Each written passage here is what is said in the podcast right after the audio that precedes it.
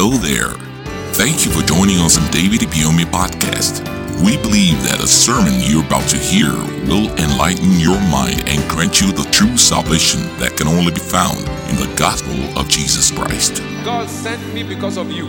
And until you are blessed, heaven will not rest.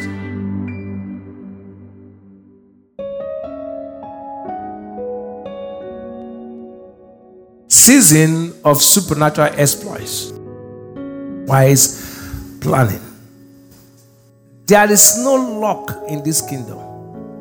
Life is not a product of luck. Luck is not of God. In the kingdom, we have fortune where you enjoy favor, but not luck. Luck is gamble. It will happen, it will not happen. But here we know it will happen. Is that true? So life is a product of accepting responsibilities so you don't end up as a liability in life. Life can be very frustrating and discouraging without adequate quality input. It is what you put into your life that you get out of your life. There is no accidental success in life. If anybody ever told you you succeeded accidentally, you will not be able to preserve that success. You consciously take practical steps to become a great man in life. Those who just wish things to happen never see things happen. If you look at the word season, it simply means a period set aside for within a given time to carry out certain specific assignment in pursuit of a given goal. That's what they mean by season. Then the word supernatural simply means something superior to the natural. And exploits means interest in or daring achievements or manifestations. That's what saying setting aside a period to achieve feats that surpass human ability and superior to natural laws. Exploits are not wished. You work at exploits. This and hear well. If you ever see anyone at the top of the mountain, he never got there by luck. He took conscious steps to climb to that point. In Proverbs chapter 16, verse 9, it said, A man's heart divides, said his ways, but the Lord directed his steps. But I'll read it from the Message Bible. We plan the way we want to live, not God. But only God makes us able to live it. God is saying, You plan, then I'll give you grace that will back you to achieve it. We are trying to transfer the responsibility of planning to God. Any faith that transfers its responsibility to God is an irresponsible faith. God will do nothing until you have started doing something. People believe as if God is a magician. God will not plan for you and I. Then what is planning? Planning is deciding in advance what should be done, why it should be done, where it should be done, when it should be done, who should do it, and how you can arrive at your desired future.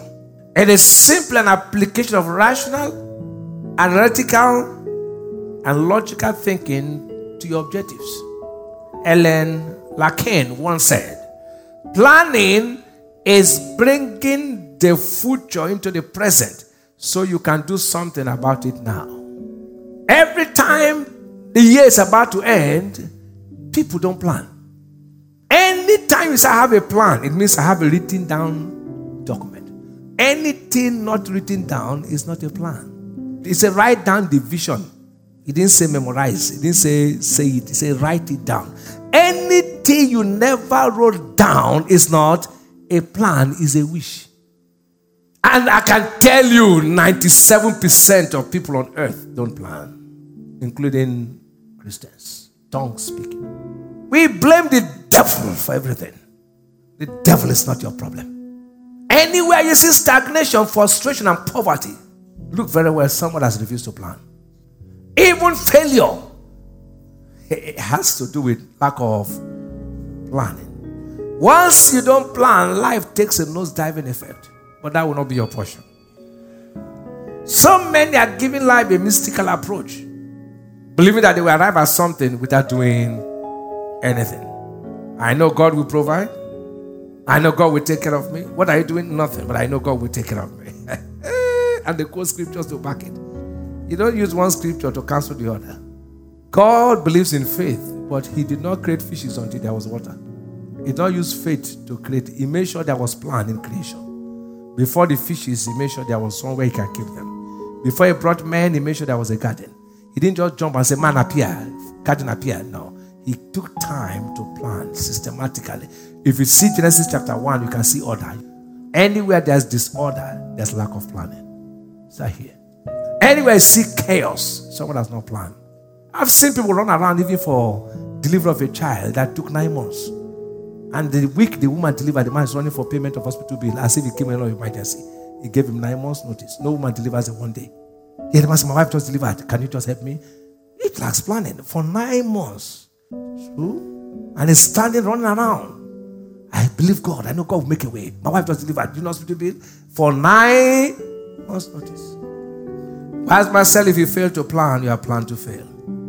He said, Which of you intending to build a tower? Luke 14 28.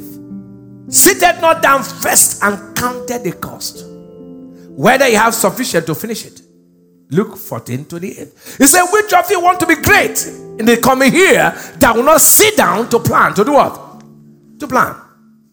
All the mockery around most people is lack of Oh, they are mocking me. You didn't plan your life.